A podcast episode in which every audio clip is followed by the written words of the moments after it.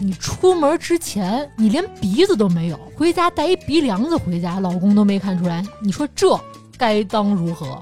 离婚。我有一问题，王嘉尔那鼻子整没整过？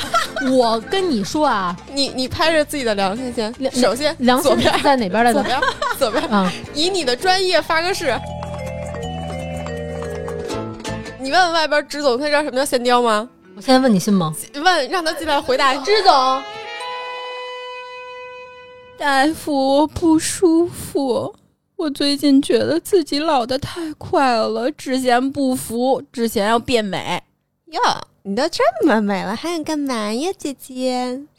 哎，不过您别急哈，我们这儿有一老专家，你想鼓哪儿就是能让你鼓哪儿，你想哪儿瘦就能让你哪儿瘦，我请您跟我来。大夫，快给我看看吧。嘉哎嘉 嘉欣主任，这位是杨素瑶女士，跟您介绍一下，她想变美，您快给我们看看。哟，大夫，你先看看嗓子吧。怎么跟专家说话呢？闭嘴！我看看素瑶怎么了？素瑶现在都不像之前了，素瑶不服。那你可能差的有点远，钱准备好了吗？不是这么演的。行，嗯，躺那儿把裤子脱了。我躺着呢，我躺着呢。小姑娘，嗯，想想弄哪儿啊？哪儿都想弄，你对哪儿最不满意？跟哥哥说。哪儿都不满意。大夫，快给我看看吧。行你们俩这是一正经的面诊吗？我们可能是那个《大内密探零零发》看多了。对不起，对不起，这面诊有点胡闹了。咱们这一出这个荒诞面诊啊，真是纯扯淡。我觉得你们这医医美面诊现场听出了不太寻常的味道。也并没有，素瑶真的不服。这个主要是这样哈，因为我们守着胡总这么一位医美专家，我们要不录一期医美，都对不起我们这倍儿美电台。其实这专家谈不上啊，那老 老专家倒是医美，不是这开玩笑。其实多年老西医是吧？对，其实其实是是这样啊，因为我自己本身是在这个医美这个行业里，所以说身边除了我，就是这两位姐们儿，就是平时经常讨论点什么变美小妙招，然后就是医美小好奇、小迷思。我们经常问一些就是特别蠢的医美问题。呃，我经常上班，有时候挺忙的，他俩一发信息我都不想回，就问那干嘛呢？其实不光他俩啊，我身边就各种姐们儿，基本姐妹一聚会前十分钟都是现场面诊环节，弄得我都想跟他们家要钱。哇，那这期是不是得跟我俩收费呀、这期必须收费。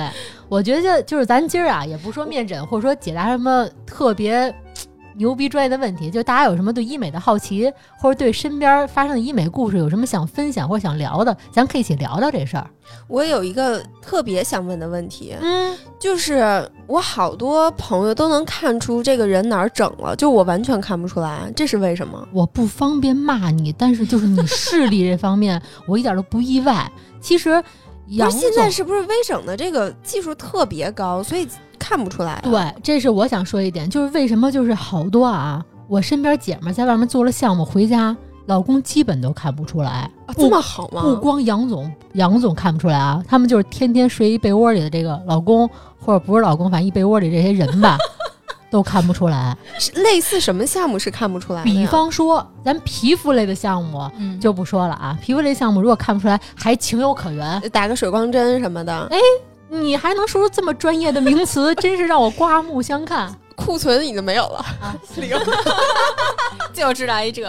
对，比如说这个做皮肤美容这一块儿啊，什么的变白了、细滑了，看不出来，太正常了。嗯但是你出门之前，你连鼻子都没有，回家带一鼻梁子回家，老公都没看出来，你说这该当如何？离婚，这个能感情破裂了。对但是这种事儿天天都在发生在我身边。真的啊？比如说你出门，朋友，你是不是忘带下巴了？回家从外面带了一下巴回家，老公也看不出来。那老老公找的也挺好，这样。其实啊，老公就是可能他只能发现她变美了，但是不知道哪儿变美了，是吗？就看她是否变美了，这咱也不好评价，因为老公们的视力，我不知道。就是听听友朋友们的老公和身为老公的听友朋友们，你们就是这个洞察力是什么样的？其实归根到底啊，是现在这个医疗技术和说说变美的手段林林总总是太丰富了。有的时候，比如说你吃个午饭时间，你就能稍微多个鼻梁子，多个下巴颏，这都不是梦。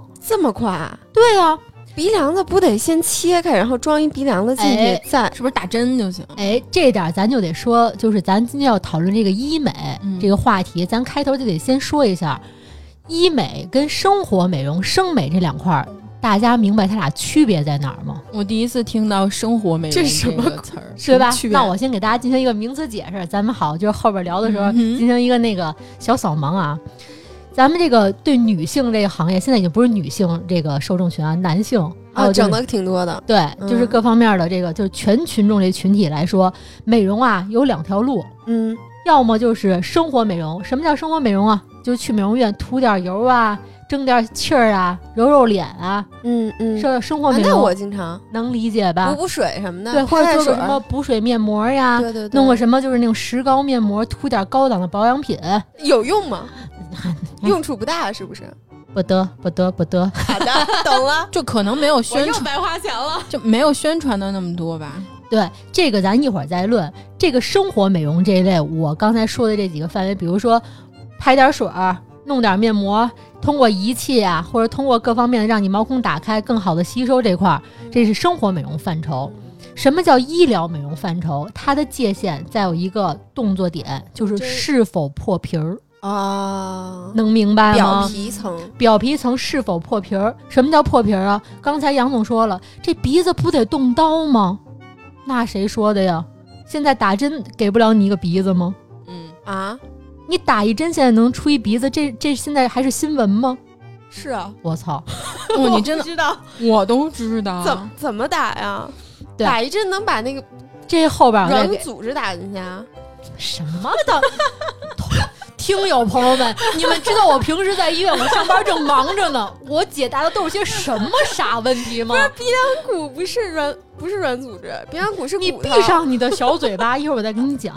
就是说界定你先把这个给我讲明白等会儿了。就界定医疗美容和生活美容这破不破皮儿这块界定，大家能理解吧？能能不是我非开刀，我打个针算吗？打针当然算了。啊你严格意义上，水光针都算医疗美容，啊，因为是什么呀？它破没破你皮儿？破了。对，它扎没扎进你脸里，往里注射东西没有？嗯，嗯对吧？嗯，就是它只要是破皮儿了、有创的，它就是医疗美容范畴，这能理理解吗？嗯理解。对吧？咱们有了这个概念的前提下，咱再聊医美。嗯刚才我就是先解答前置，刚才就是这个杨总那个特别好奇的问题：打个针怎么能产生一种鼻一只鼻子？对，你以为怎么才能？就是我先了解一下你盲点在哪儿？你觉得，比如说隆鼻手隆隆鼻这事儿，你知道哈？垫鼻梁子这事儿你知道吗？知道不是我我我的想法就是把皮儿 拉哦，开我，我明白然。后往里植入一个鼻梁骨架，嗯然后再给它缝合上。嗯，杨总的那个对鼻子的整形概念，可能停留在二十20年年前。我都惊呆了，我都惊呆了。我不知道听嗨，友毕竟，我这鼻梁长得还挺完美的，也不太用动。我都不，我我都我不知道听友朋友们有没有跟那个杨总来自一个时代的这个听友啊？现在已经不是这样了。咱们刚才已经界定完医美这个和生活美容的这个分界了，但医疗美容当中又有一个大分类，分手术和非手术，嗯对吧？刚才我说的就是杨总以为这二十年前这个垫鼻子这方案就是手术隆鼻嘛，嗯就咱经常开玩笑说，姑娘，你脸上有一条肋骨，就是拿比如说肋骨啊或其他填充组织进行一个外科手术，给它就是植入一个能填，啊就是让它那个鼻梁能隆起的这么一个效果。嗯，但现在更多女孩儿就是会不愿冒这么大风险，或者说不知道自己有没有有鼻梁好看不好看的前提下，她会就是选择一个折中的方案，嗯比如说玻尿酸的填充。玻尿酸是就是先玻尿酸到底算啥呀？它就是先打进去，然后捏，对吧？你为什么就是哦？我知道你这疑点了，就是玻尿酸吧？它不是一个就是水液体，对，咱俩说的是两个两个东西。嗯玻尿酸，你平时说化妆品里说某某化妆品里含玻尿酸，玻尿酸次抛，那个是玻尿酸，嗯但它是液体液体这个状态，，嗯对，它是让让你什么补水锁水功能的。嗯我说这个玻尿酸，大家应该普世都应该了解，这是除了这个玻尿酸因子之外，它还有另外一个特别重要的成分，就交联剂，让它能成为一个固体形态的。哇，太专业了，你能理解这两个胡总的形态形象突然白变伟岸了，就是 他现在穿着白大褂了，感觉都 我这还还露着胸毛呢，是吗？这个啊，医疗方面的事儿，咱们不敢说是专家，但是我从从业者这方面就简单给大家就是扫扫小盲，让大家更知道这一什么事儿。所以那我填进去的是个固体，你是液体推注，但是它的交联剂成分让它就是能形成固体。就相当于它跟我就是软组织或者哪些结合结合，细胞结合，然后就变成了一个固体。没错，没错。但是我怎么能保证这个固体是在我可控的范围内呢？就是这就是医生的这个注射的这个手法手法，它注射到这个什么样的层次，注射完之后，这医生怎么塑形，就取决了你鼻子是什么形状。那这对医生的要求挺高的。没错呀，就是为什么在大街上你们看没看见过那种鼻子，长得像阿凡达的鼻子？没有就是它会变得越来越宽，越来越宽。没错。宽啊，嗯，那就是它变。等会儿我先这点不录，你真不？我真不知道，哎他以为你是一个人设呢。我以为你出百人，你真不知不是，道我以为我还想为什么阿凡达是他，我以为他越变越尖呢，就阿凡达就是特宽嘛，那是因为它那个就就胶融化了吗？大夫，快给杨总讲讲吧。那个素瑶，你先站起来。那个杨，那个洋洋，你躺床，把裤子脱了。我给你大概说说。嗯，这个啊，细分它就是很医疗方面的，咱们可以不细究它这些结构啊或者分子分子这种情况，跟大家说这个是什么意思呢？就是医美范畴里项目非常多，从手术、非手术的选择。品类很大，为什么说刚才杨总一直就是不明白啊？这个注射进去之后，我怎么让它成为我鼻子型？这个鼻子为什么会越来越宽？杨总没见过阿凡达达的鼻子，听友们当中一定会有人就是见到过，比如鼻梁子、山根处，山根在哪儿知道吧？知道，哟，太棒了！山根越来越宽的，嗯，或者说这个打注射完这鼻子，这个鼻子这形状特假的感觉，就是一棱儿，嗯，就是不是鼻子自然该有的弧度形状的。嗯为什么呀？两个原因，一个是医生塑形能力不强，嗯他比如说你注射完这个玻尿酸，他这个塑造什么形，有没有给他留这个就是扩散的这个余地，啊或者说你捏的这个形态是不是鼻子该有的形态？这嗯对医生注射层次、审美层次是有极高要求的。啊这是一个一方面，另外一方面，鼻子未来为什么会变宽，是产品层面。这个产品呢，它这个，这我刚才说它，因为它里边有交联剂，交联剂决定了这个注射内容的这个这个稳定程度，你能明白吧？为什么有的注射进去，哎，它能停那么长时间？有的注射进去，它越变越宽，它扩散掉了，它移位了。嗯这就是产品层面，这产品适不适合往这儿注射，啊是不是好产品？从医生产品角度，这是一个双维度，在非手术层面来说，这就是我刚才说。虽然说咱们开场模拟了一个就是特别胡逼的面诊这那的，但是只要借只要进入医美的这个选项，生美咱刚才已经刨出来，就是医美这个选项，你做非手术或者说手术这两块，不管你怎么选择，选择正规的机构、正规的医生和正规的产品，才能确保咱们以下聊的话题是非常在合理范围之内的。咱们不聊那些庸医呀、什么小小门诊呀、什么蒙古大夫呀，或者说就是无证产品啊这些东西，明聊那些咱们就出圈了。明白了。之前有一个说法，说的是看一个人是不是长得丑，就看他的眼睛；嗯然后看一个人是不是长得美，一定要看他的鼻子。只有鼻子完美的美美，也不是美女吧，就只有鼻子完美的人，才能真正是一个大的那种美男或美女。所以这个就现在做鼻子的人应该挺多的吧？做鼻子有没有？嗯就你说了这么多，有没有一个就是我有一问题，王王嘉尔那鼻子整没整过？我跟你说啊，以我好我好说，以我说到痛点了。多年你等会儿，的从业，你等会儿，胡总，嗯，你你 你你拍着自己的良心先，首先良心左边在哪边来着？左边左边，啊，以你的专业发个誓，我以我专业发誓啊，就是以我多年这个专业医美从业者的这个良心发誓，王嘉尔就就长那样。怎么那么虚啊？哎，我只能说，不管他弄没弄啊，反正他现在这个就是稍微有一点点往上翘的那个小鼻，头，太可了。对，这就是咱们俗称的这种小猫鼻子。嗯对，有一小翘鼻头，好多人追求这种鼻子，是由于就是韩国审美给咱们就是亚洲审美业带来了特别大的影响。嗯就小翘鼻头，比如韩家人那种的那种，就是特别俏皮小鼻头。咱们因为亚洲人不是说完全跟欧欧美人是一个面相，他可能需要一个特别高挺、特别棱角分明的一鼻子，这只是审美的鼻部审美的一个维度。第二维度，这个比如说这鼻型它是否俏皮。是否年轻，是否有那种幼态，是亚洲就是追求鼻部审美特重要的一点。我觉得鼻子还会变老吗？比如说你这个什么叫鼻子变不变老啊？我刚刚说的幼态是指的不是说指它年轻或变老，指的是它的形态是不是趋于年轻化。你比如说巫婆鼻子为什么又长又尖，又耷拉着那种鹰钩鼻，那种鼻子就特别显老，但一个小猫鼻特翘着。就王嘉尔这样的，流哈喇子。显年轻。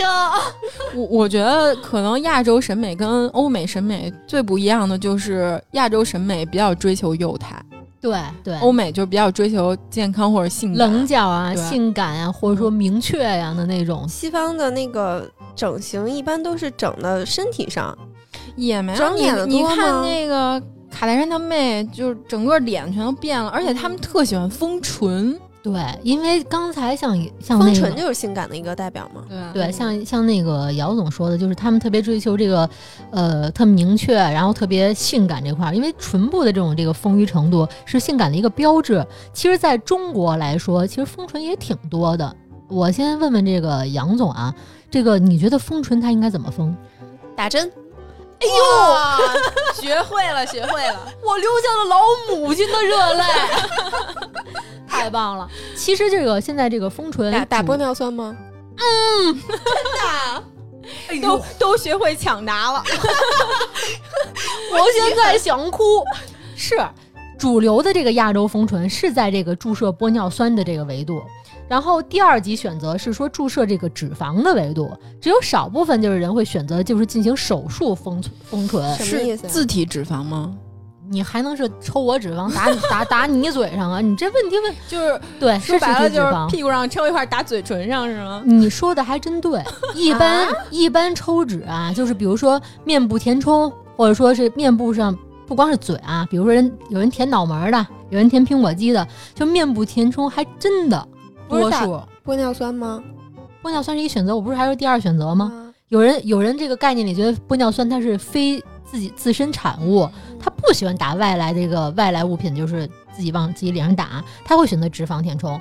但选择脂肪填充，像刚才姚总还还是晕对了，还真多数真是从屁股上抽的这个脂肪往脸上打。因为屁股上脂肪我长嘛，屁股是一个脂肪这个抽取的这个选择之一，大腿根儿第二个是，嗯，哎呦我操！孺子可教。哎呦那我问问你，为什么从腿上抽？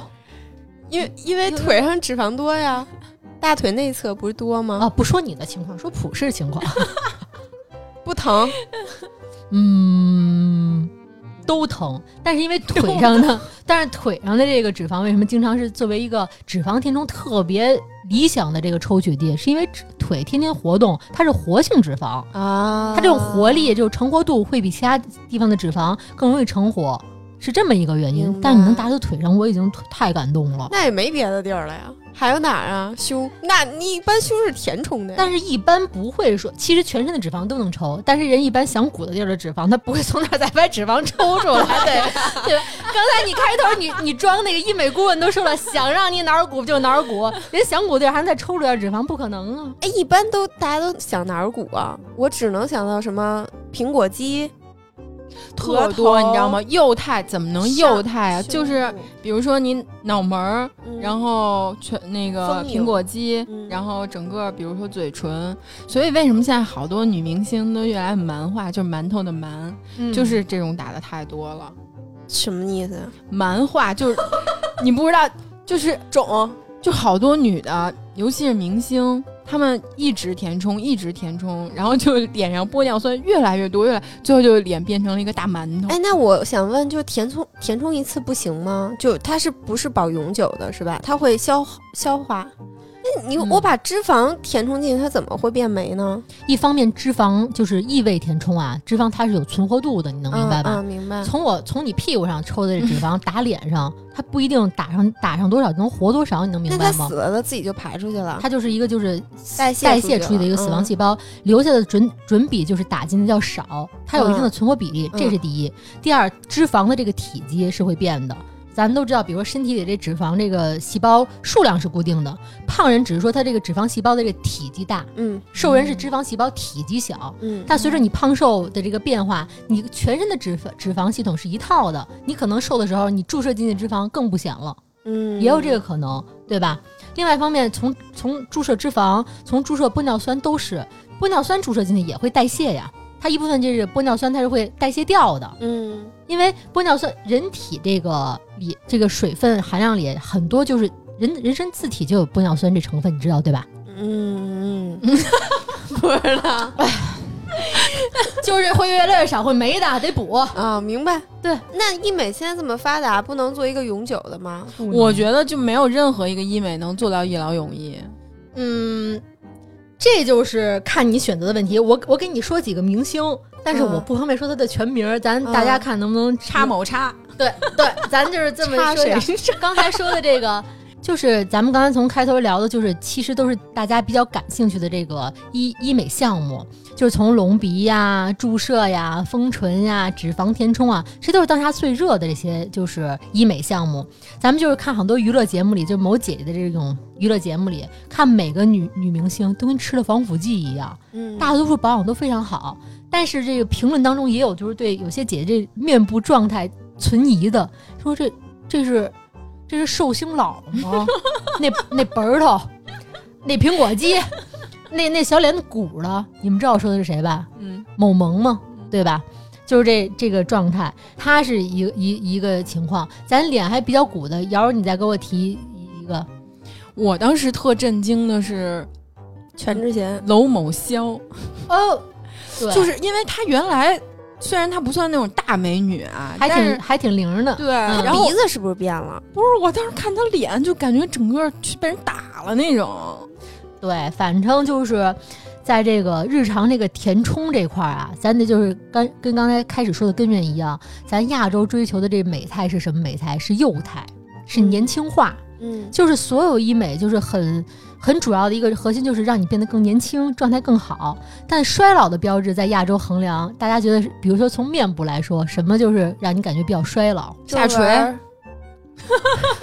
皱纹儿、下垂，嗯。或者说不像原来那么水嘟嘟、那么饱满了。嗯，干巴了，干巴干巴侧裂瘦的那种感觉，为什么就是比如嘬腮呀、嗯。或者说这个眼袋呀、然后或者说什么法这法令纹啊、泪沟啊，这都是由这个组织缺失空造成的，由这个原因引发了现在第三个咱要说的特别热门的项目就是填充，嗯面部填充。就补呗。对呀、但补有人补的漂亮，有人补的丑，是因为两个字儿分寸，能我以为是？时间呢，就比如说我刚补的，那看起来挺好的。我觉得那确实也是。然后过了一段时间，它就开始，比如说代谢或者往下掉，它又开始往下掉的时候，就可能会比之前更显老，是不是这样？那那它就只能再打呗，然后越打越多，就变成大馒头了。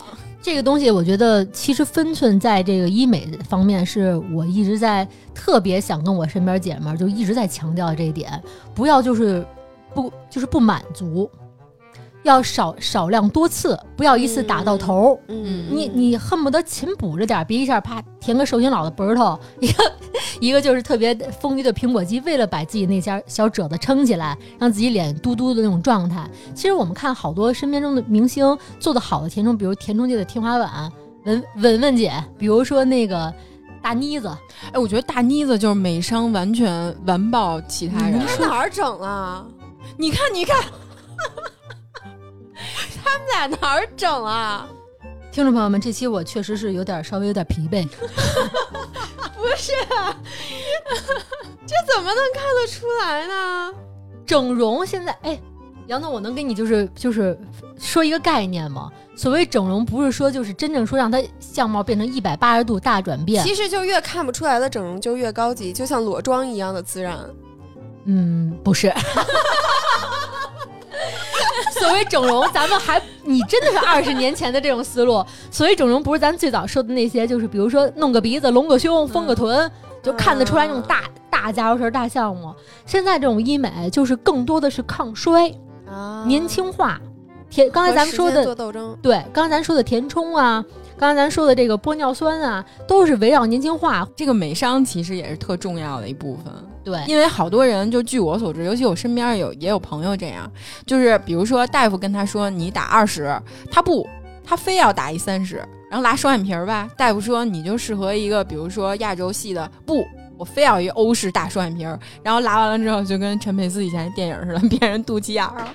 就是会有的眼睛闭不上那种，对，咱刚才聊了这个，就是比如说一个是隆鼻，一个是丰唇，然后或者说一个这个年轻化面部填充，咱其实归到这个点上都讲了一个安全和一个分寸感。我想问问啊，因为我是从业者，我其实角度或者说这个接受能力肯定是跟行业外的人是不太一样的，因为我天天看各种手术或者说各种项目来说，我可能没有觉得这事儿那么严重，你能明白吗？嗯。但是，比如说行业外的人可能会有的时候会觉得这是一特别好奇、特严重的事儿。我想问问，就是比如说在座两位啊，你们有什么特好奇的项目吗？哎，我还真有一个。那姚总先来。我最近了解的，就是当场我就震惊了，你知道吗？嗯。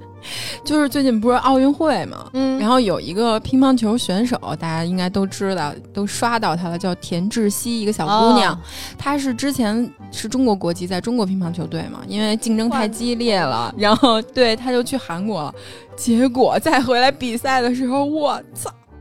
就完全不一样了，而且他是承认自己做了，他在微博上给那个不承认也不行啊，他变化太大了。这你看出来了，杨总啊，换头了都，这瞎了也能看出来。那我问问你，你觉得他哪儿变了？我不知道啊，我哪儿都变了。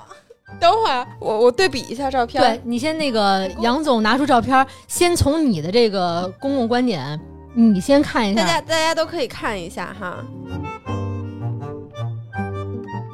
啊。我我我来了啊！来，那个请那个杨总面诊一下，你觉得他都搞了什么项目？我觉得他肯定是做双眼皮了。怎么？我感觉我跟我我感觉我在跟我的父亲聊天儿。不是，加油！你你你好好的啊，你好好的，就认真的。他都做了什么？一二三。我是认真的呀。你是认真的吗？我是认真的，加油！你你再说说还做了什么？他他他没开眼角吧？怎么了？我就觉得他眼睛……我要知道今儿聊天的基础是这样，这期我不会同意录的。我上班已经很累了，所以我写工作总结写到凌晨三点。我来这还要接受你这些。等会儿他眼睛变大了，但我不知道他是怎么变大的。嗯，这是一点。然后他那个。嗯，他那个奔儿头，因为他之前的照片是有头发帘的，我看不见他是不是填充了。绝了，绝了，绝了！然后他鼻子，他鼻子肯定是变了，因为他之前那个鼻头是往下吊着的，然后现在是一个小翘鼻，你说的那个，嗯，对吧？然后法令纹也没了，苹果肌也秃了。总总结一下就是换头了。对，我觉得。他，你跟我说一点，你比较好奇他，他比较好奇他哪些方哪一个部分的改变是怎么怎么达成的？我觉得他整体的脸是往上扬了。说到重点了，他不会是把脸皮给我知道有一种手术是把脸皮开角，然后整体往上提拉。那个父亲大人，这事儿首先是这样的啊。是拉皮你说的可能是那个小庆奶奶。哎，对我还有一个问题想问，因为我知道小青奶奶还有我今天这个录这期录制，我只能再给你三个问题，因为我身体有点受不了。你你先你先问一个吧，剩下我、就是我给瑶瑶了，就是是三个。就是小庆奶奶和这个美国现现总统，他们两个的耳垂都巨长。然后我看，呃，笑出眼泪来了。然后那个网友有评论说，就是因为做完这个手术，然后那个就能从耳垂上看出来他们是，我不知道那叫什么手术。杨总，我能给你讲一个郭德纲的相声吗？就是他常年讲的一个段子，就是谦儿哥去拉皮儿，结果最后在他耳朵根儿发现俩乳头儿，什么意思？就是一直拉一直拉，就把胸拉到脸上了。啊，那个是拉皮手术才产生的后遗症是吗？那个不是后遗症，嗯，咱先回答这个那个杨总的倒数第三个问题啊。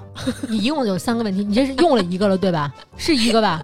你你承认一下，嗯，是对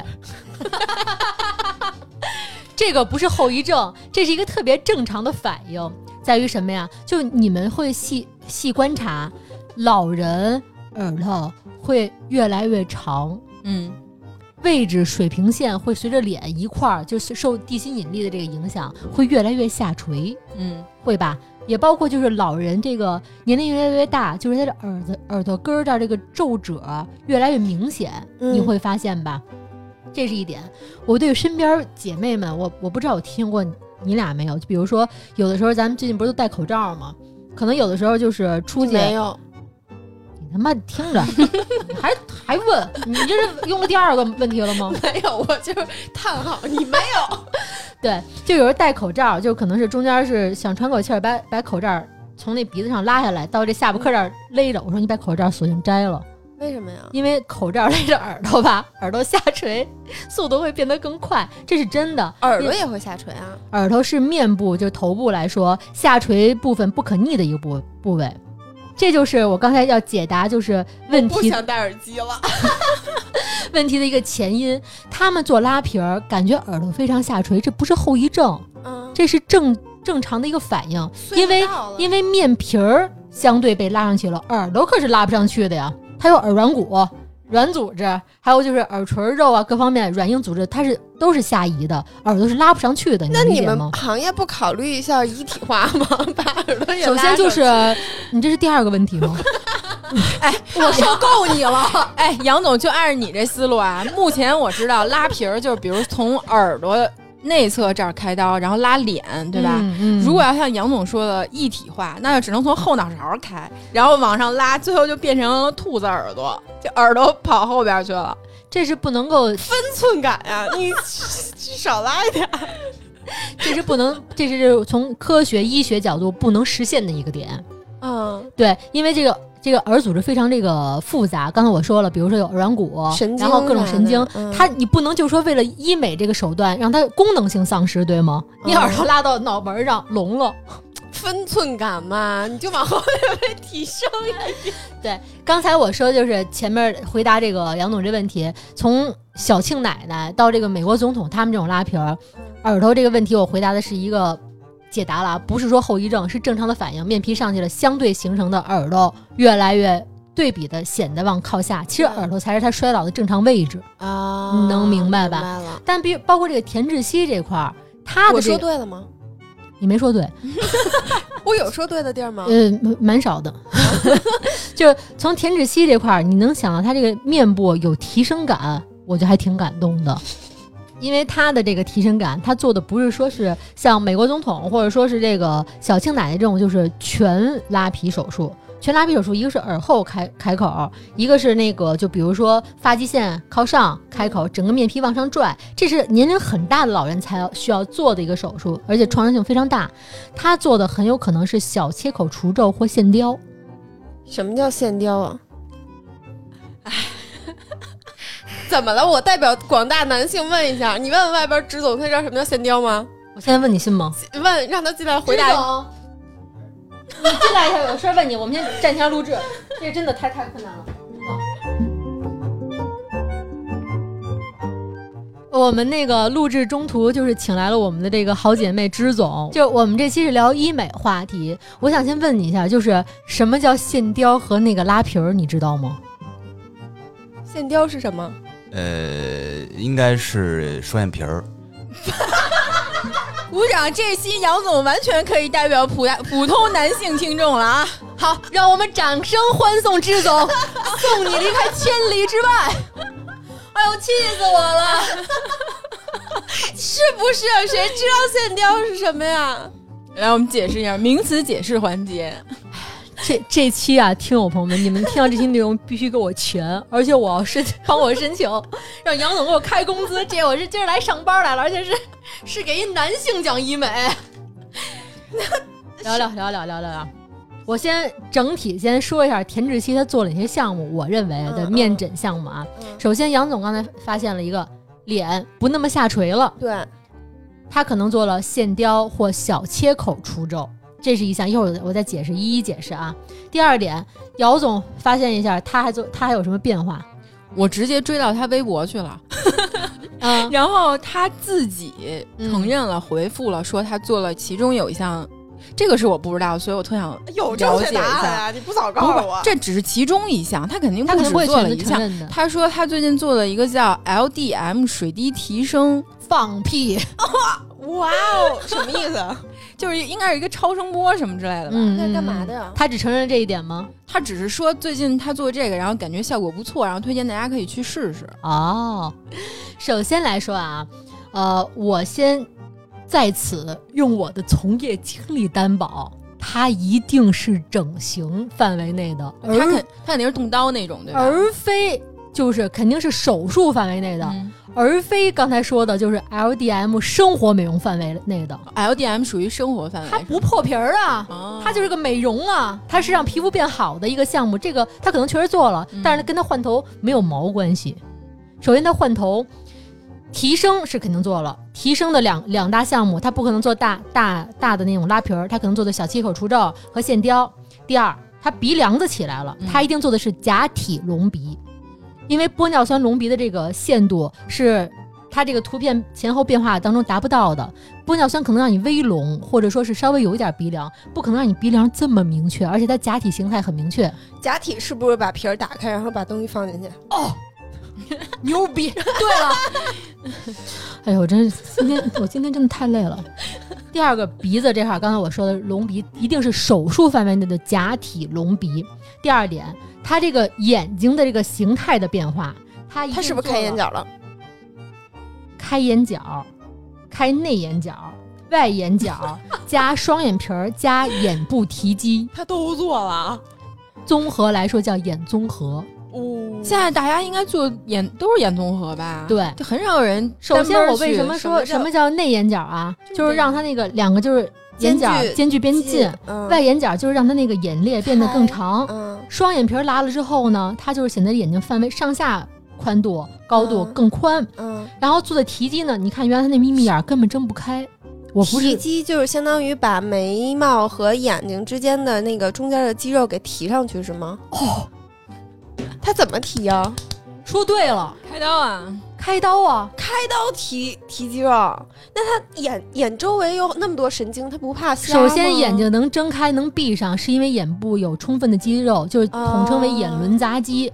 它上眼提肌就是，比如说你身边身边有没有那种人，就你就感觉他眼睛睁开了，他也不是眼睛小，但他老没神，嗯。他就老这样，这是提肌无力。嗯咱这个窒息，他前段就是通过他就是最著名的这个红衣打球这照片来说，嗯他就是提肌无力，他已经不是单纯眼综合能改善的问题了，他等于把原来这样的提肌功能人为的变成这样，能让它非常睁开，然啊后突然想非常我突然。想，那个《我爱我家》里边梁天儿是不是就是提肌无力？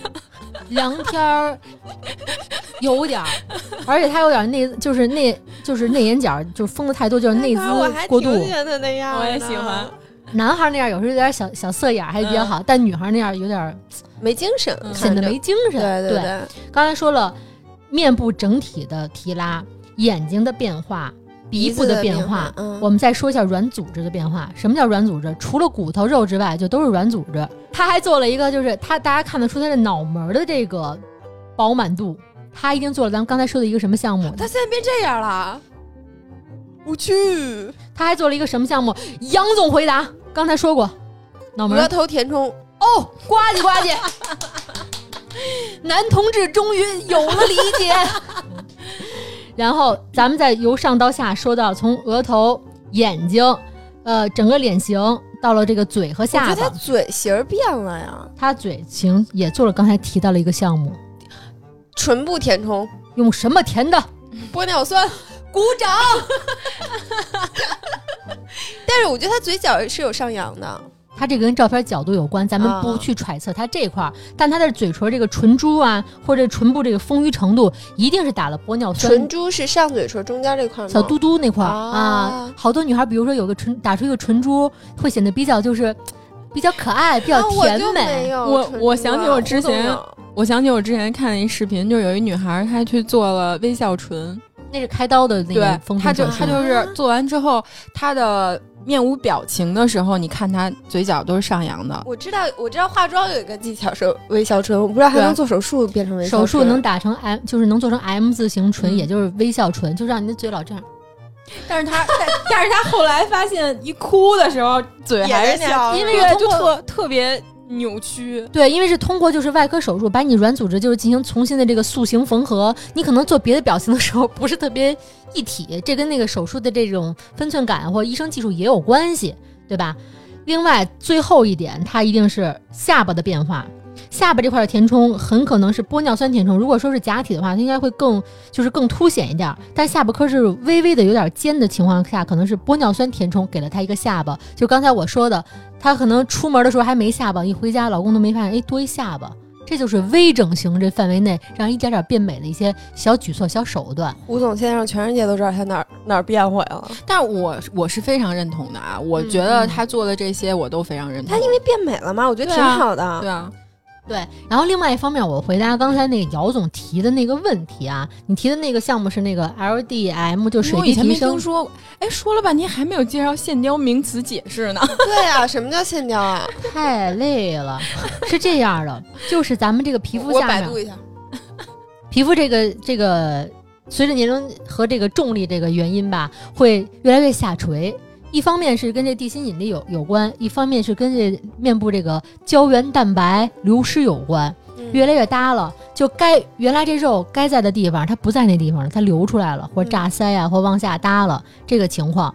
但是线雕这个手段是通过就是摆着一些就是比如说蛋白的限制腺体，通过就是呃在皮下组织牵拉的形式，把这个脸上这个肉稍微就是往上它该有的位置调一调，但是它的牵拉这个范围非常小。线雕所谓就是在面部下面用线做成一个提升网格，来脸往上推，就是，它不得把整个脸皮都给不，它其实是是打进去一根一根一根的线是，穿蛋白进去，是线是穿进去，有的是蛋白线，有的是可能是其他可吸收性线线材。这个成分咱们不多说这块儿穿进去啊？啊，真穿进去疼啊！哇，那线雕特别疼吗？线雕是需要打麻药的，就是要注射一些就是这个局部麻麻药的哪儿啊？麻药，雕哪儿不是打哪儿。哪儿？怎么雕？哪儿垂拉哪儿啊！你嘴角下垂，从这个嘴角到一般这个进线口是在这个耳根儿，就是嗯前耳、前耳根儿这个应该叫这叫耳根吗？哦，在发际线的这个位置进嗯线。然后比如说你下就是嘴角囊袋或者说嘴下垂比较厉害，然后你进线点在这个发际线，出线点在这个嘴角这块儿，然后进行这个就是比如说回形拉线，把这个面部下面形成这个线材的网格，然后再进行一个提拉固定。但这只针对轻微下垂和和比如说稍微相对年轻人出现这个下垂情况，做这么大还是轻微的？这已经是属于小小就是一个小的这个术式了。我操！对它可能很大程度做的是线雕这块儿，但它一般线雕改善的是什么啊？男同志也听一下，你们可以回家稍微鉴定一下。比如说你观察一下，就是咱媳妇儿对象，还有就是外面的各种这个，他原来本来挺有法令纹嗯，或者木偶纹，知道吧？就嘴角那纹、嗯嗯嗯或者泪沟的，有一天回来，他忽然这些纹路都消失了，小脸紧绷着，特飞。而且脸这个维度还变得特特，因为随着提升会伴随着脸的维度会变小，你能理解吧？嗯嗯，还变得倍儿紧致倍儿小。你问他干嘛了？我就做了一个 出轨了 L，出轨了，对，除了出轨啊，除了这个外补，还需要一个就是这个内服内服。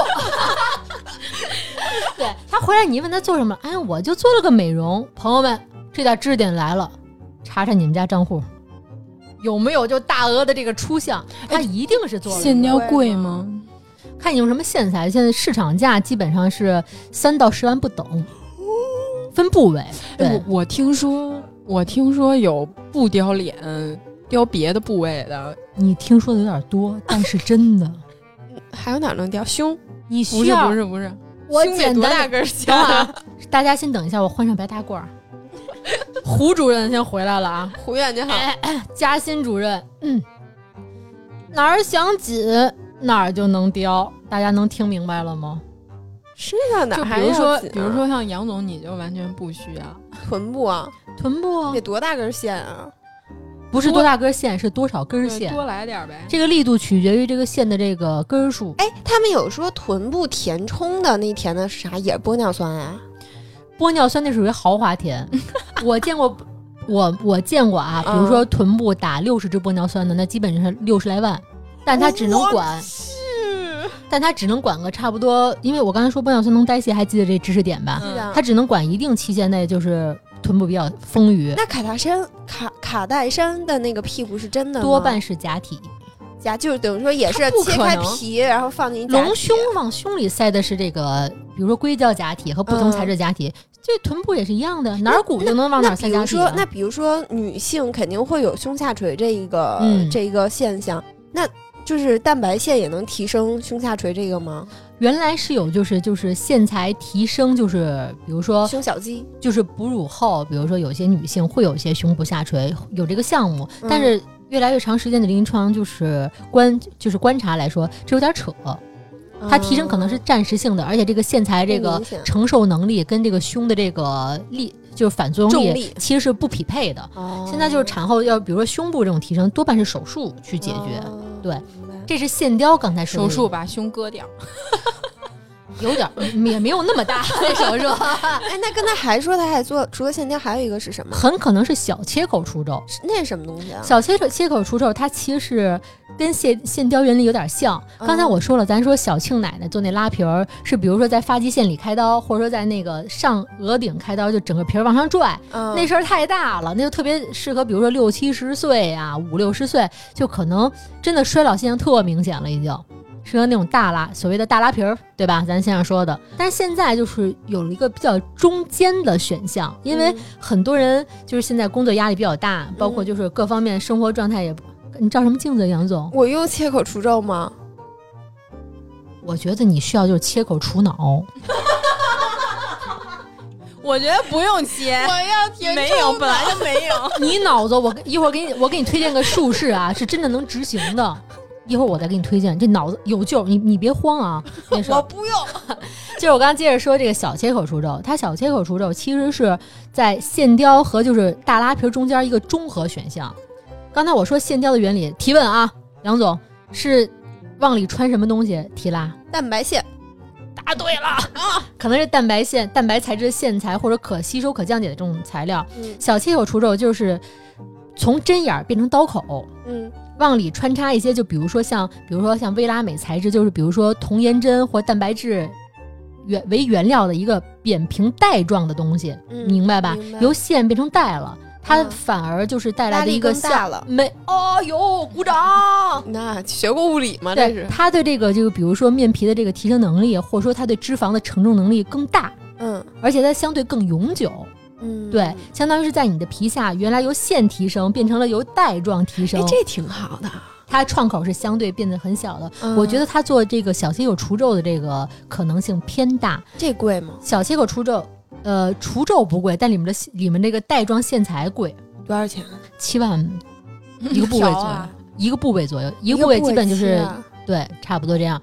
然后，但是每个医院或者说每个城市这个行情不一样，我只是说大概我了解的这个嗯行情价、啊。现在，我觉得它很大程度可能是做了小切口除皱。这是小切口除皱，一方面对年轻的下垂，或者说是这个结构性下垂，比如说你这小孩儿挺年轻的，二十郎当岁，但你天生法令纹就特别深，嗯，天生脸就耷拉垂，也挺适合做这。你又照镜子，杨总，我我我我要，我觉得我法令纹最近就有点变重了。就是说到刚才咱这个这个田田志希这方面，提拉这块儿解决了，对吧？还有什么不了解的地方，咱也给科科普。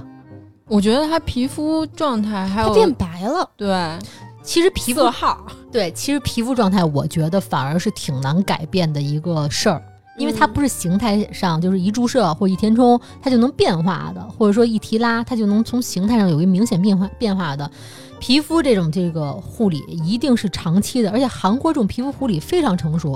像刚刚你说那 LDM，它皮肤护理它一定是有效的，对，嗯它其实是通过这个这个声波来加快你自己皮肤的本身的这个代谢。它是只需要去做一个仪器是吗？对，仪器它我记得它应该是有几个探头的那种仪器，哦然后它探头上可能是有一个这个导电的这个金属的部位，然后在你脸上通过你可能脸上抹点凝胶啊，通过一个介质，然后去推注，然后促进一些什么保养品的收吸收，嗯然后促进脸部的这个这个。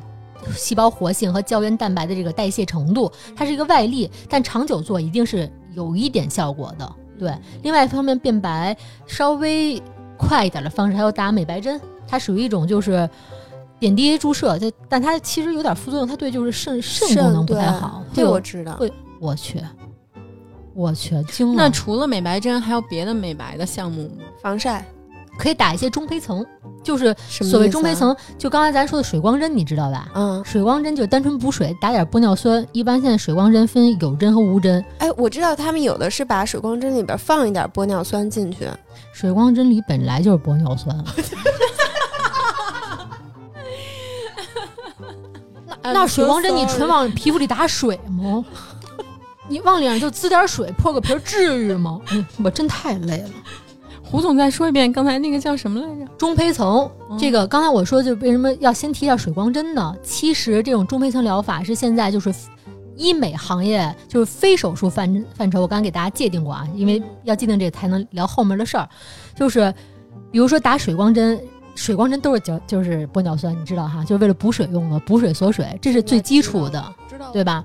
但是现在很多疗疗效当中会往这个水光针里掺入一些，就比如营养物质，比如说咱特别有特别常听说的菲洛嘉，补充你这个皮肤的营养啊，能改善一些什么细纹啊，皮肤没有营养。比如说一些进口的一些褪黑类型的这种药剂，能让你快速代谢。打打一些就是褪黑的这种这个药剂，在这个水光针里就是掺入进去，它可以让你迅速代谢黑色素，让你没有那么容易晒黑。长期打也是会让皮肤这个色号有改变的。再比如说水光针里还能掺什么？掺一些比如说就是能变白，比如维生素维 C、啊维 C 亮油哎。那我要是一直吃维 C 能管用吗？吃维 C 效果比较小，比如像那些些日本那些那些叫什么保健品，什么量剂很重要，啊维生素过度是吗？对对对，对那个其实只是一种就是维养。它并不能改善改变，只能说稍微改善或维持一下那种东西，还是这种侵入性的这种就是治疗，可能效果更确定。对，我身边有那种，就是他打了美白针，然后确实长期在打，嗯然后打完了之后就是，我操，就防晒的那个注意的程度已经，就是我已经理解不了了，你知道吗？他在室内，就比如说一起去商场逛商场，嗯，商场室内，然后还戴着口罩、墨镜、帽子，穿着冰袖。然后他说室内也是有那个什么 SP 什么的那个玩意儿，就是也也是有紫外线的，嗯，然后要注意防晒。我当时就，他这观点其实是对了，但是是过的。但是他确实白了好多，特别白。嗯，美白针要打多久呀？他不是要打多的是持续性的维维养。打几十年，呃，很多人比如说一年就是一个季度打一次，频繁点儿的有那种，比如说两个月打一次的那种。所以你说好多男的，哎，天天说这个这媳妇儿什么生完孩子，然后老做家务变成黄脸婆了，那你赚钱呀？是不是？我们一个一条线七万块钱，来来找来找嘉欣这个，我这多贵啊！你知道吗？现在我感觉都不是钱的事儿了，就是我对那些，比如说像窒息这种，嗯，就是有种敬仰之情。因为我看看了一些，就这这周吧，因为要做这期节目，嗯我看了一些手术的过程的视频。就是我虎觉得踞玉阵。我觉得他们真的很勇敢。我这么跟你说吧，因为刚才我前提说过，就是因为我是在这个行业里的这个从业人员，嗯但其实我不是医疗人员这块儿，我是主要是做这个运营方面的这种工作，对嗯各种产品比较了解，包括各种术式啊，各种产品可能更多了解一下。但你了解的这种渠道，一个是看各种手术见的非常多，各种患者和案例见的特别多。其实像姚总说的，他们。付出这个代价其实也蛮大的。我说的不是单纯钱维度的，你知道吗？像比如说我在这个行业之前，进入这个行业之前，我会觉得，哇塞，整容鬼，就是说假货什么的。后来还有一点小小的私心，就在于。人家一整弄得比你自己天生的还好，就怎么那么不公平啊？嗯，我这想法就比因为较胡总，胡总确实，我认识他十多年，他基本上没有什么变化。对我就是没，其实我在这行业里，但我自己其实没太动过这些什么整容这块儿，说护肤什么的，说是会有的。但比如进入这行业之后，会觉得我操，确实有点感觉，就是“天生丽质”这个词现在好难分辨。但是就是说，你真正说看过他们在经历了什么之后，就比如说有些姑娘是真想改变，而且为变美付出挺大代价，之后你就觉得人家后来这个改变结果，人家是理所应当的。嗯，他承受的是你一般人承受不了，比如说看隆胸，看就是特别隆隆鼻现场那些手术，一些观，因为一些院感上的工作要去观测这个呃规范程度什么的，嗯会去观测。你在那屋里真待不下去有的时候，太血腥。因为我看了这么多的情况下，我还是现在，其实我每个手术都看过，但是我不能直视隆鼻手术，还是不行，对吧？为什么呀？太要说吗？不是，他是从哪儿切呀？呃，一般是从这个就是鼻中隔下面这块儿。把鼻子掀起来嘛，因为我为什么看不了隆鼻手术，是因为就是鼻子里这种构造太复杂了，而且一掀开之后各方面太丰富了，所以我看不了，而且到现在都看不了。就是隆鼻手术，一个是它需要一直不停的去修复，不不不不不，这是错误的观点，不是吗？这就是是错误的观点。比如说你打了玻尿酸，然后它就会变成阿凡达，或者是比如说你用了一些假体之后，比如说它会挛缩呀，或者怎样的，你要不停的去，因为我看好多女明星都是，比如说她最近鼻子特好看，然后过了一、嗯一两年之后，可能突然就变得鼻孔特别大呀，或者怎样，嗯然后又过了一阵儿，哎，发现她又变好看了。嗯，一般这种种我觉得应该就是去调整过了吧。嗯是会有这种情况，但是就比如说女明星的这个好处就是她接触这个医美和各方面手段比大多数人要早很多，嗯然后选择性要多很多。对吧？但是我想说，其实鼻部手术我不推，我不说推崇这个项目啊，我觉得看个人需要。如果你真的觉得有这个鼻子，你能更自信，能更漂亮，更喜欢的话，找正规医院、正规医生、正规渠道有个改善，我觉得 OK 没问题，对自己负责。但我不推崇。呃，鼻部手术这块儿，其实原来说啊一做鼻子老得修，那你真是可能找了找了。蒙古大夫？找片头那大夫了，对打了不该打的东西了，嗯，对吧？因为我之前、嗯。我之前看了有一个姑娘，就是她去当地的那种小医院，还有人去美容院隆鼻对美容医院，然后就导致她最后什么状况呢？就是她鼻子的，就是鼻子的神经嗯。麻木了，因为鼻子里边儿不是，她鼻子里边儿不是有特别多的那个神经元吗？然后就导致她感冒了流鼻涕，他不知道，流到嘴上了。嗯，才知道吸溜，这个就是说找一个是找找的这个地方和找的这个医生，我觉得有待商榷。而且网上就是可能近期报道的，像比如说有些演员呀、隆鼻造成这个鼻部坏死，他一定是填了不该填的东西。其实隆鼻这手术是整形行业里就是时间特别长的一个手术了。我虽然不推崇，但是你找一个就是保守的方式去做的话，其实问题没有那么的大。就其实它已经相对成熟了，已经很成熟了，对。而且像就刚才我说，比如说像鼻部挛缩呀、变形啊，那是因为就是你记得我刚才开场说一句话吗？我说：“哟，姑娘，你脸上是不是有有根肋骨啊？”这不是一开玩笑，因为有人就是用肋骨隆鼻子。对，有的人他比较相信字体对，但是肋骨它有一问题啊，肋骨它这骨骼有骨骼的记忆，它可能会回弯啊，嗯，会就是比如说挛缩都有可能发生。我觉得你该用什么东西做什么术式就用什么，你别创新出奇，或者说真想的太多，听医生的。我觉得是多听医生的，好多问题就是出在，就是不听医生的。另外一方面，真的少就是少听，就是比如说小小某书上了一些就是啊所谓案例分享。那上我因为是行业里的这个从业者，我想跟大家说，上面大量的依托，明白。大量的依托，就是他你通过看他的分享，如果去。他推荐的地方去做这个手术，它是有提成返点的，它就是一个网络销售依托。还能这样啊当然了，所以说你我就是现在有时候我们医院一接通一一接这个患者，哎，小红书上说得这样这样和这样，我们医生真是三条黑杠。这就感觉就像百度，然后问医生的那个那些是个感冒，能感觉自己已经得癌症了那个感觉。对，真的是要找正规地方多听医生，多看几个地方，就是别想说做得特极致，改善到一个自己能接受的分寸，我觉得就行。其实我觉得微整形现在没有什么不好意思提的，就是大家也是，对，嗯就包括整形也是，就大家有钱，对吧？他有钱，他愿意变美，这是他自主选择，他承担，呃，承担一部分的费用啊，他承担那个疼痛啊，乱七八糟的，他只要高兴就好，这是他个人选择嘛。我觉得好多就是。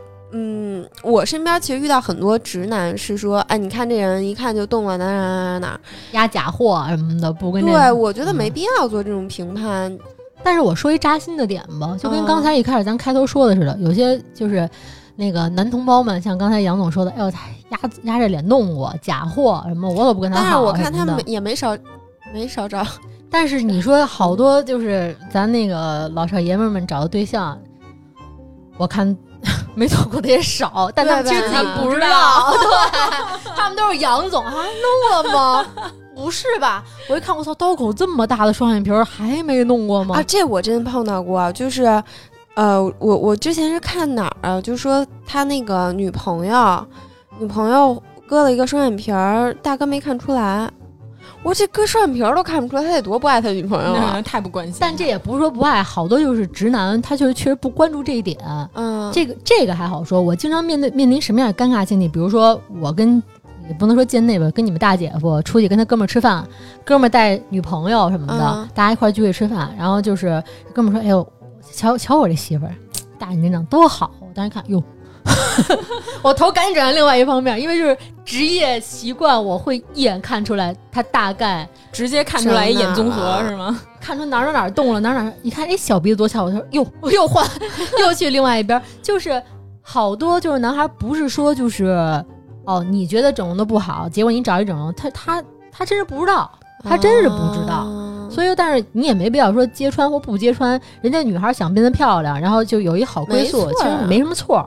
对，而且也不也也有很多不是为了好归宿，他就是为了我高兴，我这样对觉得他美，他觉得美，对，有自信。其实，在正规医院的话，其实做手术、做非手术还好，做手术就是术后是要有康复的嘛。嗯除了身体康复，心理康复也是特别重要的一个环节。什么叫心理康复因？为一个是就是术后预期，嗯，因为好多姑娘、就是比如说，就是拿着照片来，我要整成这样，结果发现没呃，这是术前沟通的问题。所以术后预期是指什么？其实咱们接触的会。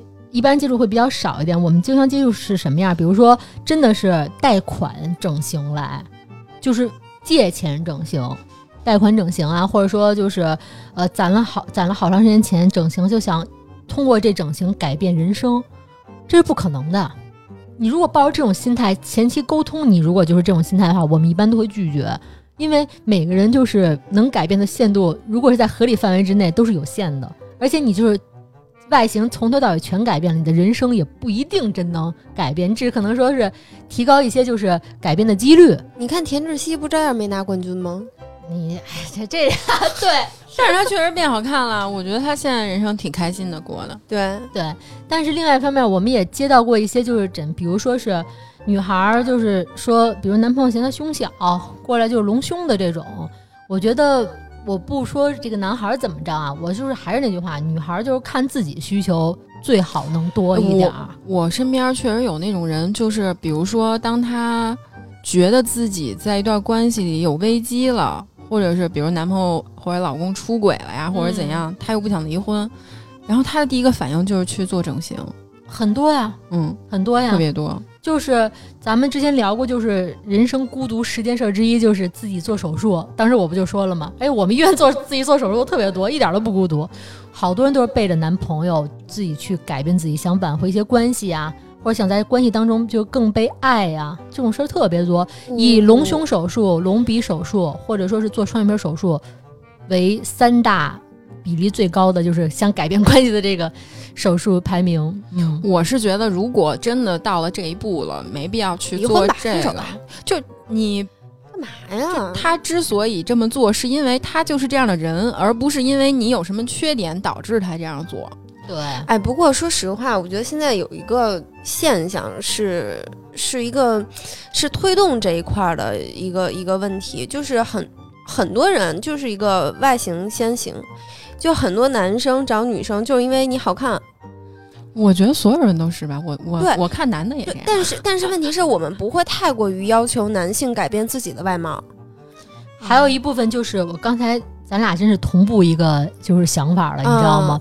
刚才我说就是除了这个男就是异性对自己的要求可能会改变自己对自己的要求会左右。嗯，另外一方面，很大程度推动这个医美或整形业发展的是网络上的一些就是观点输出，嗯，比如说有一些一看就是网红脸，就所谓的网红脸引号的啊，小尖儿鼻子、大嗯。那欧式双眼皮儿、大丰唇，就是丰乳肥臀、大长腿然后然后往豪车旁边一坐，抱一束花儿，让人莫名输出一种感觉，就是这种造型的感觉，它会换一种人生。嗯，这种输出价值的这种频次太高，太相对有一段时间是有点偏主流了。像之前这个郭某某的这个炫富的这个嗯。情景，它不就是以暴露，以就是这块儿卖弄，就是去换取自己的一个就是好的生活嘛？这种输出，你可能从道德上感觉它是，哎呦。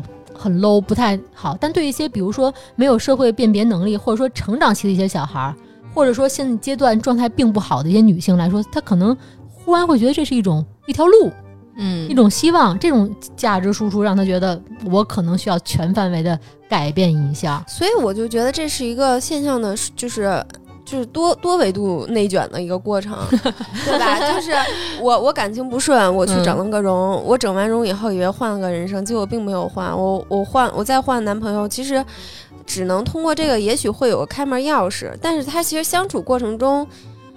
怎么着，谁都谁都谁都不会变老吗？嗯而且我觉得就是，实话说啊，不是抨击你们行业哈，嗯我我个人感觉是，一旦我们越来越强调说我们要保保证一个年轻态的样子，就越来越难以接受自己变老的事实。可是，可是时间留给留给人生的很多都是，你就是有皱纹，你就是会下垂。我的意思是说，就是变老这件事情，它是不是它已经变成大家不太能特别正常接受的了？比如说很很多聚会的时候，大家就会比，哎，我们都是同年的，你看他多显老。这就是网络这个也是输出，对就这个就是很很很焦虑嘛。嗯但是问题它是自然。也是自然现象嘛，就他变老也是自然现象。他可能这些年过得，比如他可能确实人生也许不幸福，但也许他幸福，他但他就是衰老程度变得快。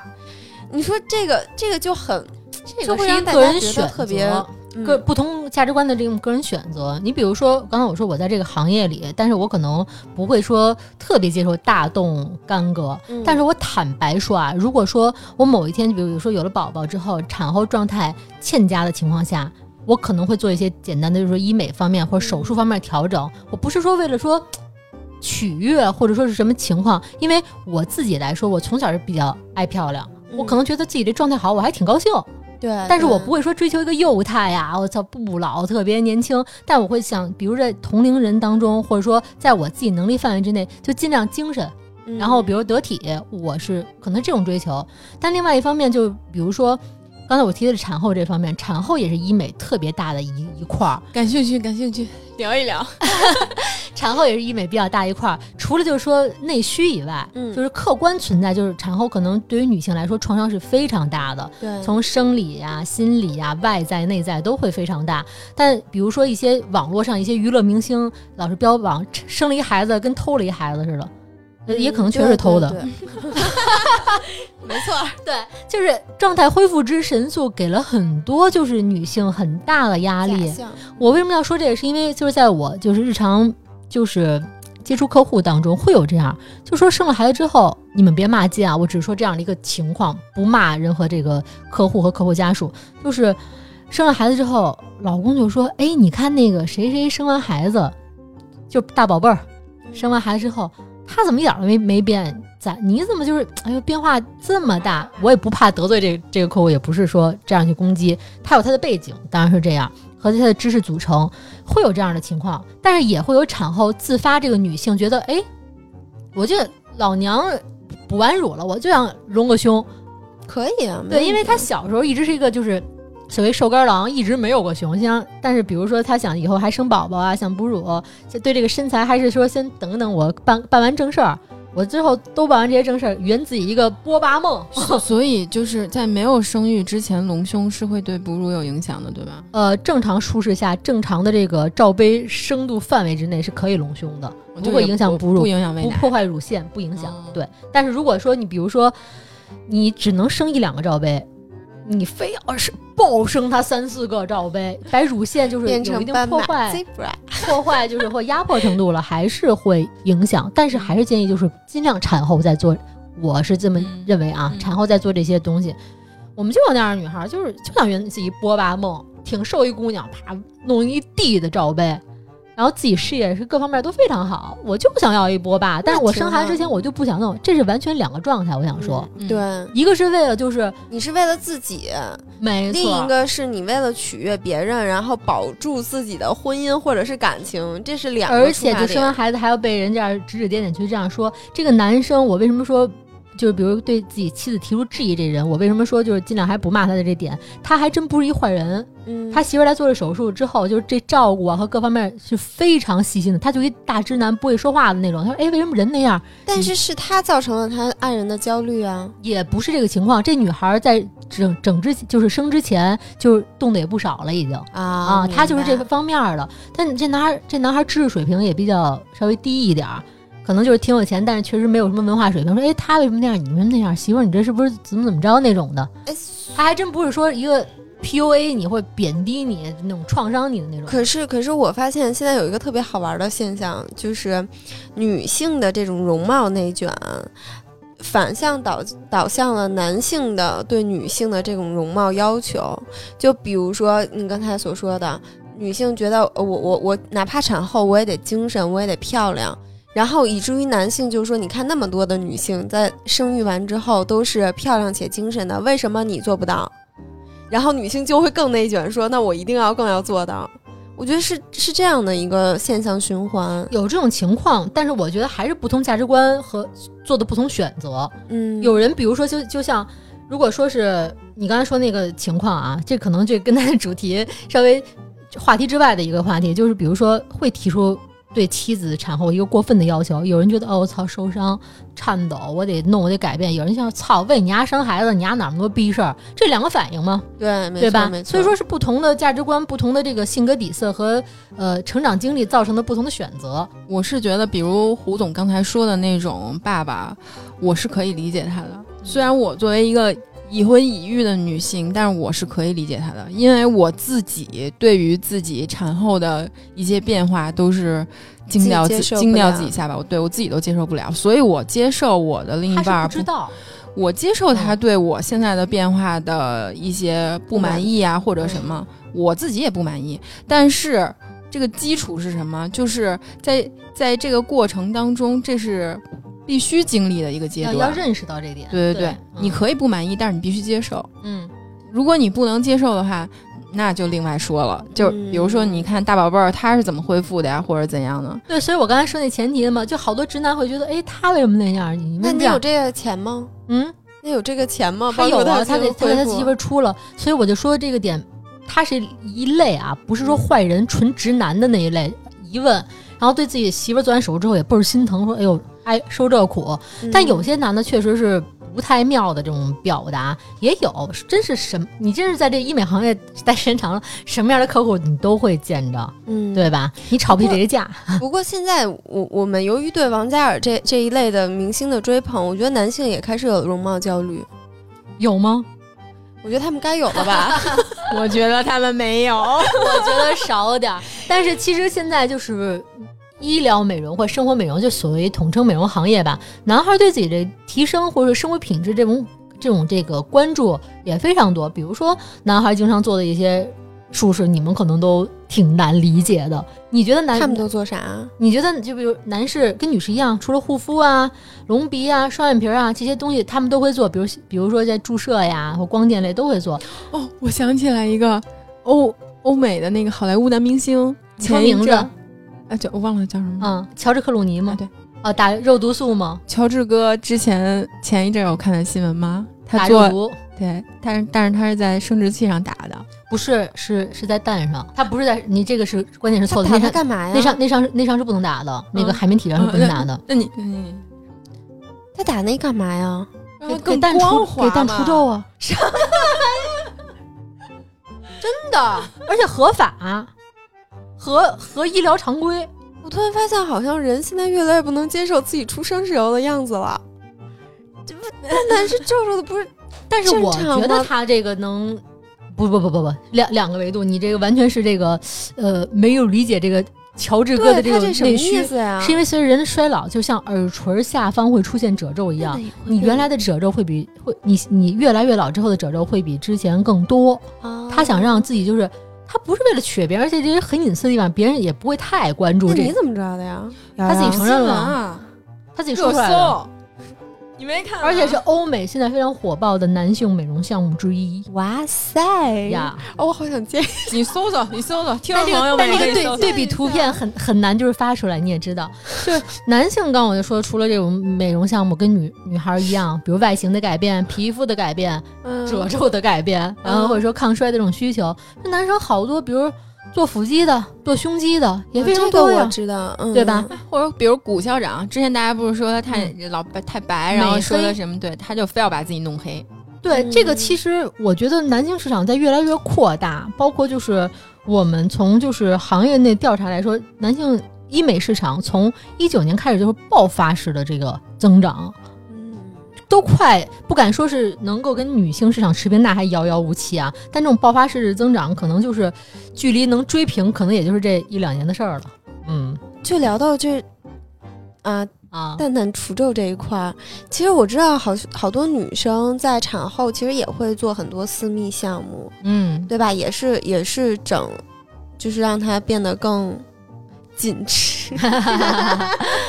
这个没有什么特羞于启齿的，其实是对自己生活质量的一种就是要求。嗯，比如说像产后，可能一些妈妈会最主要的两个问题诉求，就比如说是这个呃腹直肌的分离，嗯。然后比如说胸部这个韧带的这种下垂拉长，或者说是盆底肌的一个就是脱垂。哎，可是我对这一块儿这种修复，我还停留在运动中，就医美也可以做这些行业是吗？是的，你说的运动可能比如说像凯格尔运动，或者说对对盆底肌的一些锻炼。对对对，通过其实医美有一些就是非侵入，这些已经非常非常发达、非侵入性的这种这个非手术的这个激光类项目，就可以改善并且改变。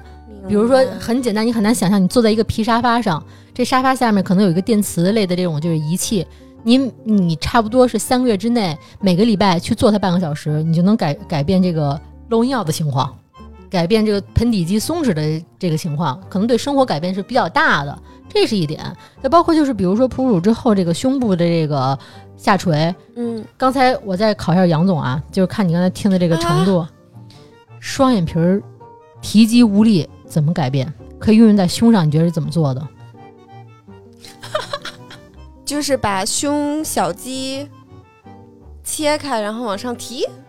胸部是有这个韧带，就是拉，就是是有韧带组织，就是提着这个胸小肌这个部分的，嗯你能理解吧？嗯韧带就是哺乳完之后，韧带比如说相对会拉长，造成了这个胸部这个下垂，能理解吧？嗯明白。可以通过外科手术把胸这个韧带或者多多余的这个组织剪掉再缝合，它不就上去了吗？嗯，这是挺主流的一个产后，你不用丰胸啊，你起码是形态上自己觉得，哎，托了老娘看着还挺开开心的。嗯真见过那种，就比如说，真不是说岁数大的姑娘才有这问题，因为我们就是二二十二三岁，就是可能是遗传性问题，补完乳之后胸哇塞耷拉到肚脐眼儿了都快，已经是影响她正常生活了嘛。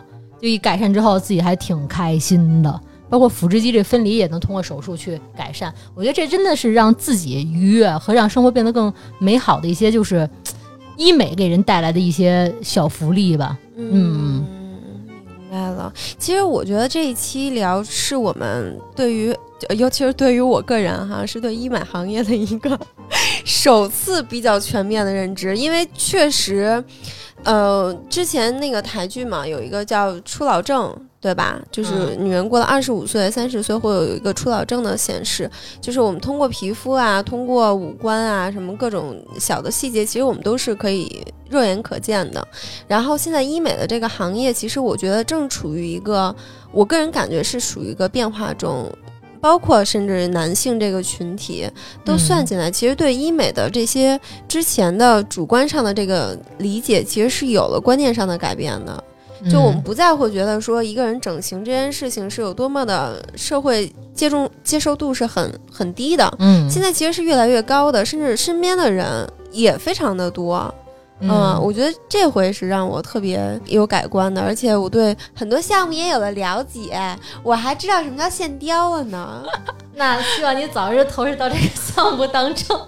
我是觉得像刚才杨总说的，他就是觉得医美现在在发生比较大的巨大变化。这点我跟大家说一下啊，因为杨总这个医美观念是二十年前的，这变化早就发生了，但是其实是对的，会越来越像杨总说的那个方向。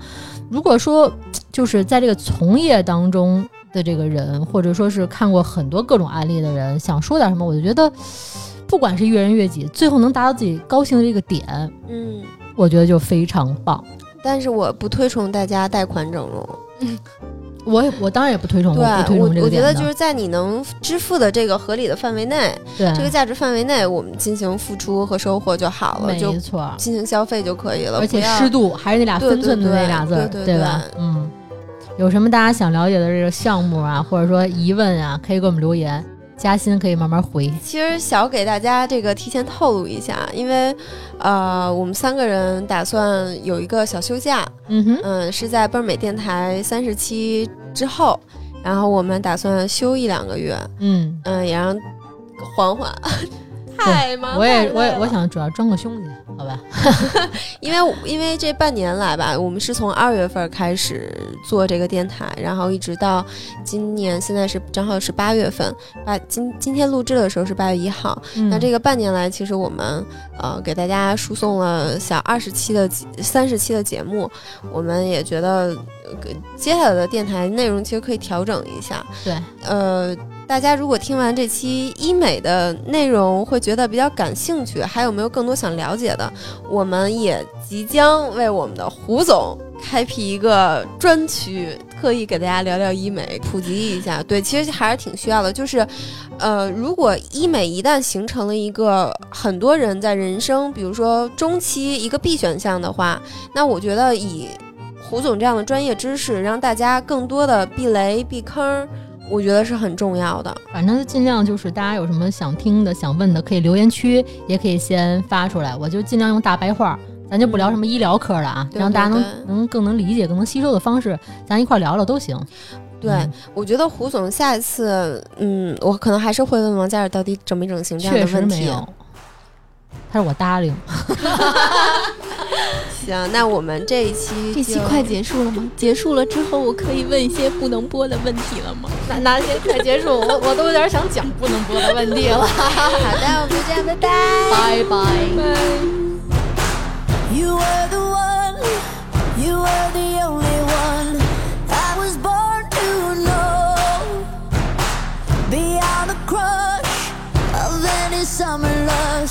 Then we